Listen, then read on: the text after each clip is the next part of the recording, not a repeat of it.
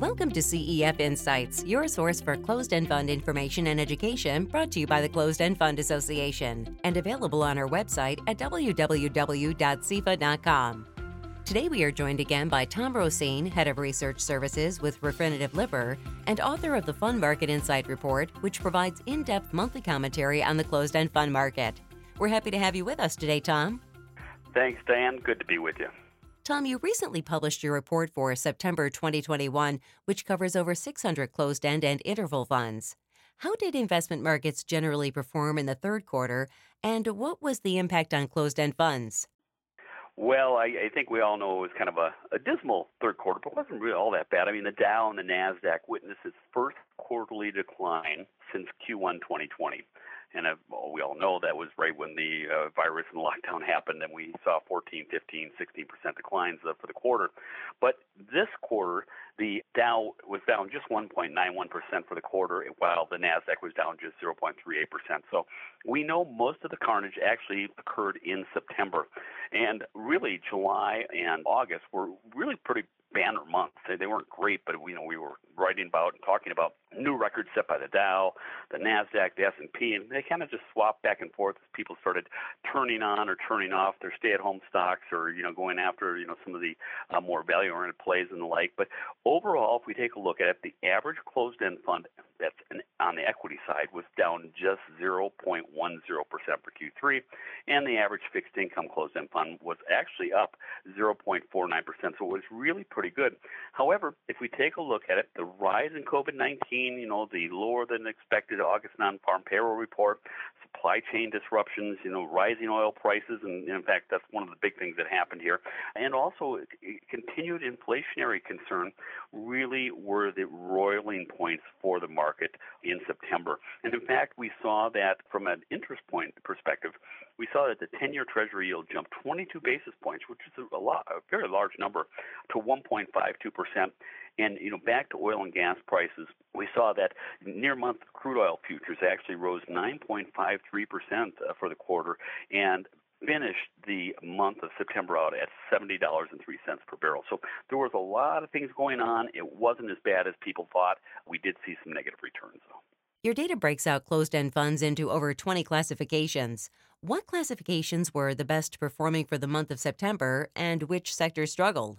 Well, let's get an idea, first of all. I always give a kind of a, a macro group so we can kind of get an understanding of kind of where the numbers came from. So equity closed-end funds overall, on average, suffered a one point six four percent loss in September. It is their first monthly loss in eleven. That's a pretty big statement today.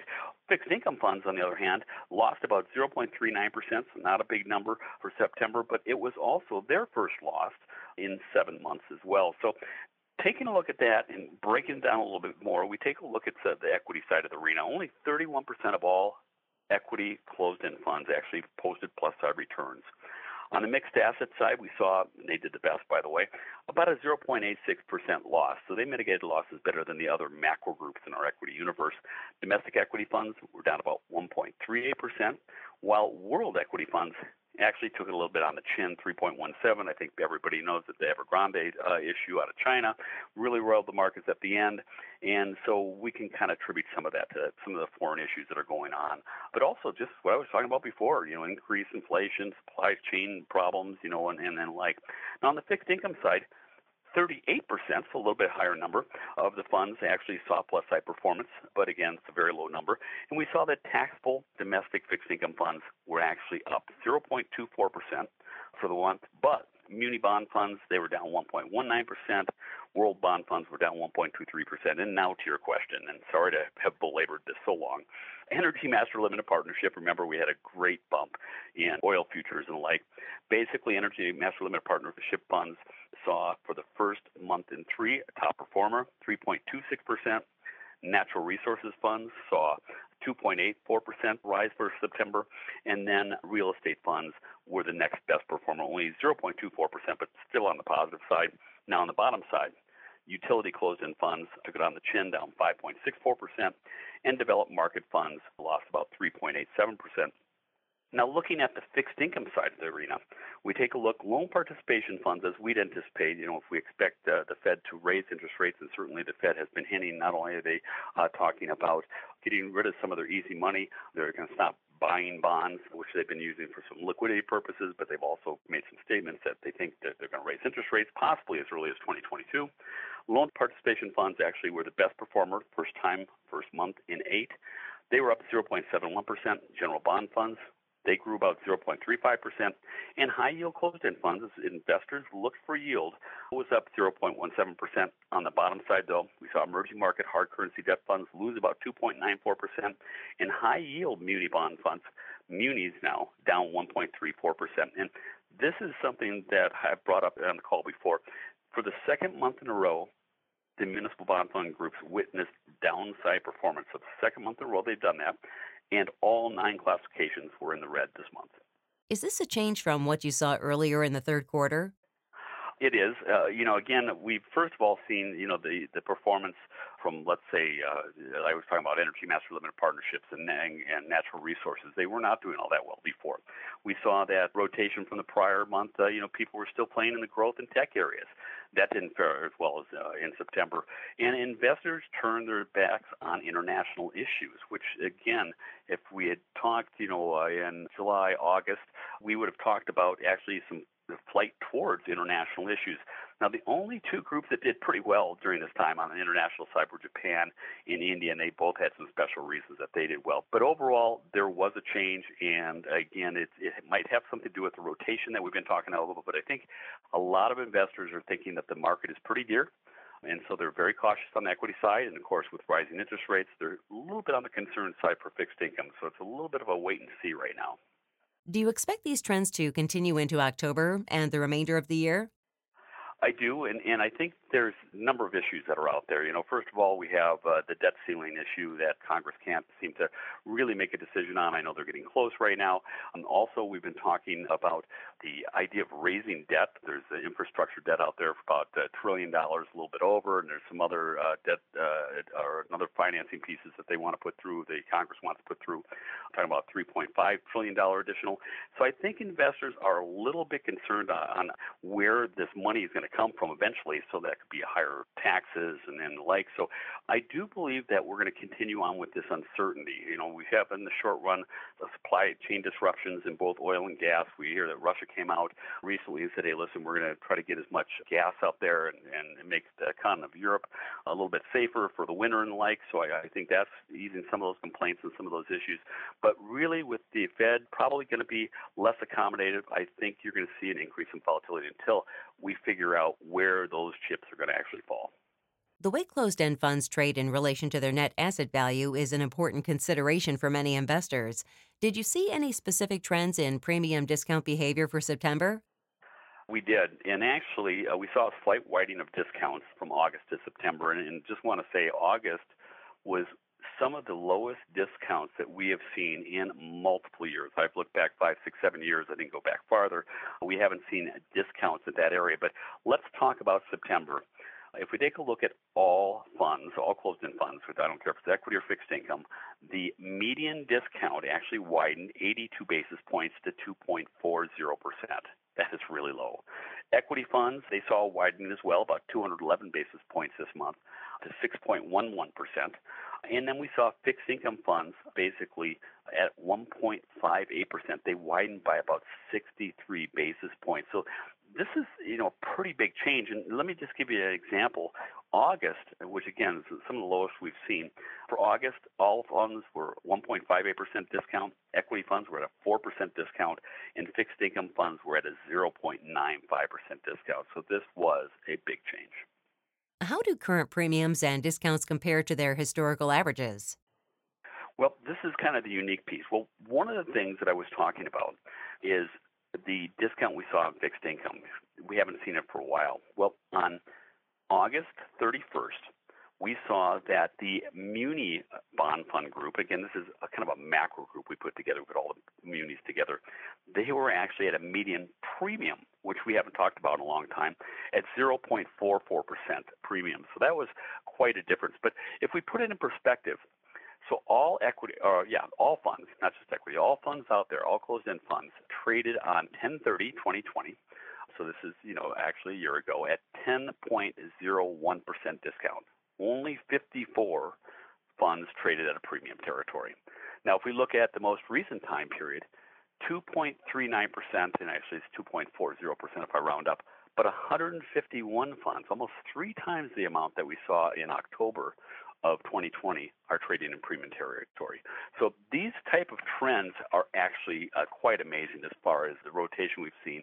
And a lot of people use this as maybe, maybe a contrarian indicator, uh, with the numbers going from ten percent, it's the highest we've seen in the last thirteen months, to two percent. And again, last month it was actually one point five eight percent.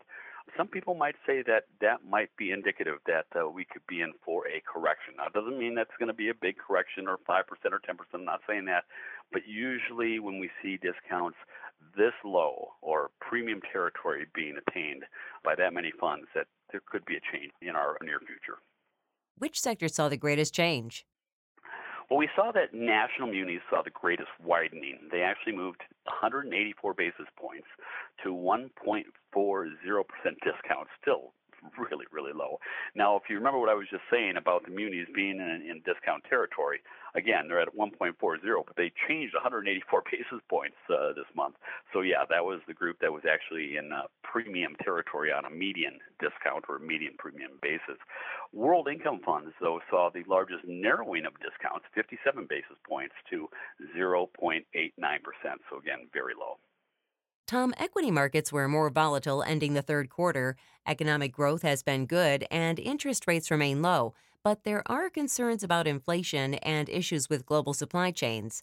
Are there sectors among closed-end funds where investors may find particular opportunities, given where those funds are trading relative to their historical averages?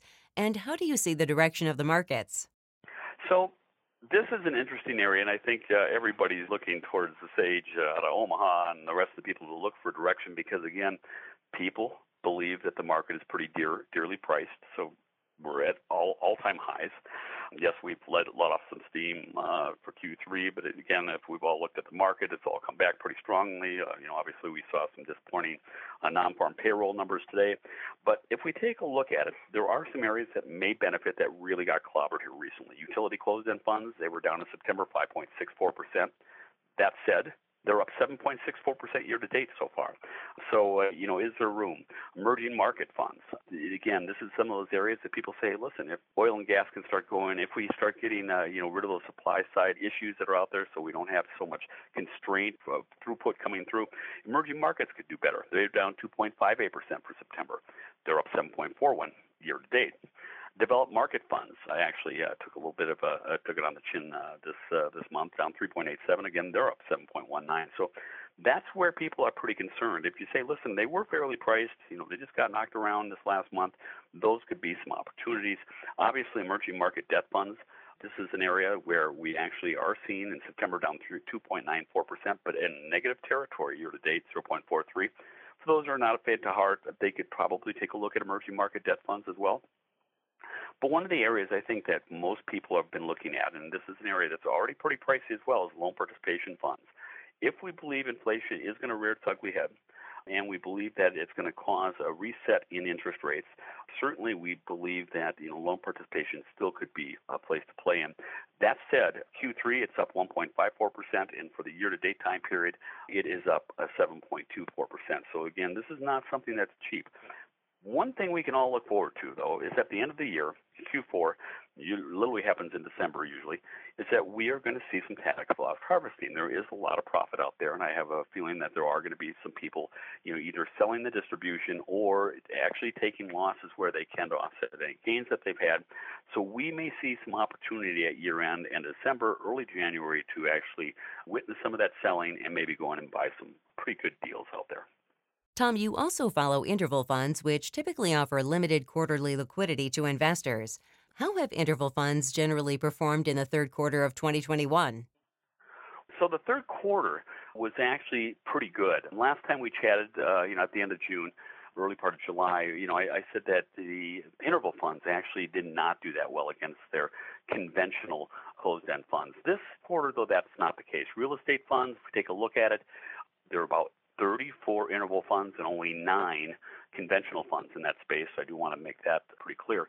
But five point three zero percent positive return for real estate funds in that three-month period of time versus just a zero point two seven percent return for the conventional closed-end funds. We saw the same thing, not quite as drastic for general bond funds. The average interval fund was up about one point eight three percent, while the conventional closed-end fund was only up about zero point nine seven, not too bad. And then one of the areas that we saw that there was a little bit of disappointment is one area that I had just cited, and this is where we see the most equal number of funds out there for interval funds and conventional closed-end funds. twenty-nine interval funds, twenty-six closed-end funds that are from the traditional side, if you want to call it that. We saw that the conventional funds actually outperformed about one point eight three percent versus one point two eight percent. And the last piece is the income preferred stock category. They did score very well. The interval funds had a positive return of one point six five percent versus one point five percent. nine percent. So they actually did pretty good. And the reason I kind of hummed at the beginning of this is uh, for the month of September, of the top five uh, in both the equity and fixed income that I usually cite in my report, three, at least three uh, of the top performers were actually interval funds in both the equity and fixed income review that I show. What asset classes or investment strategies do you believe offer the most interesting opportunities for interval fund investors in the current market? So this is, again, one of those things, if, if you believe that the markets are truly dear and, and like, but you keep in mind, we have had uh, some really good uh, numbers in real estate. That said, real estate has actually had some pretty strong returns here recently. One of the nice things that I think you can take a look at when you're looking at interval funds is they don't have selling pressure. So if there are some pieces where they have to sell some of their winners, Uh, you know, to offset some of those losers and like, they don't really have to worry about that because they really are closed. They don't have to worry about going out there. And uh, they do have to mark to market, obviously, and they, and they do do that. But they don't have to worry about you know, uh, suffering any selling pressure. So if they find some widows and orphans, securities that they can find that, that are just really not being you know bought up by, let's say, certain groups, whether it be higher quality or lower quality in the debt issue, general bond funds uh, might be a category as well that the interval fund can actually do better in. And then the last piece, again, while they underperform slightly, loan participation funds, there's an equal split there as far as offerings.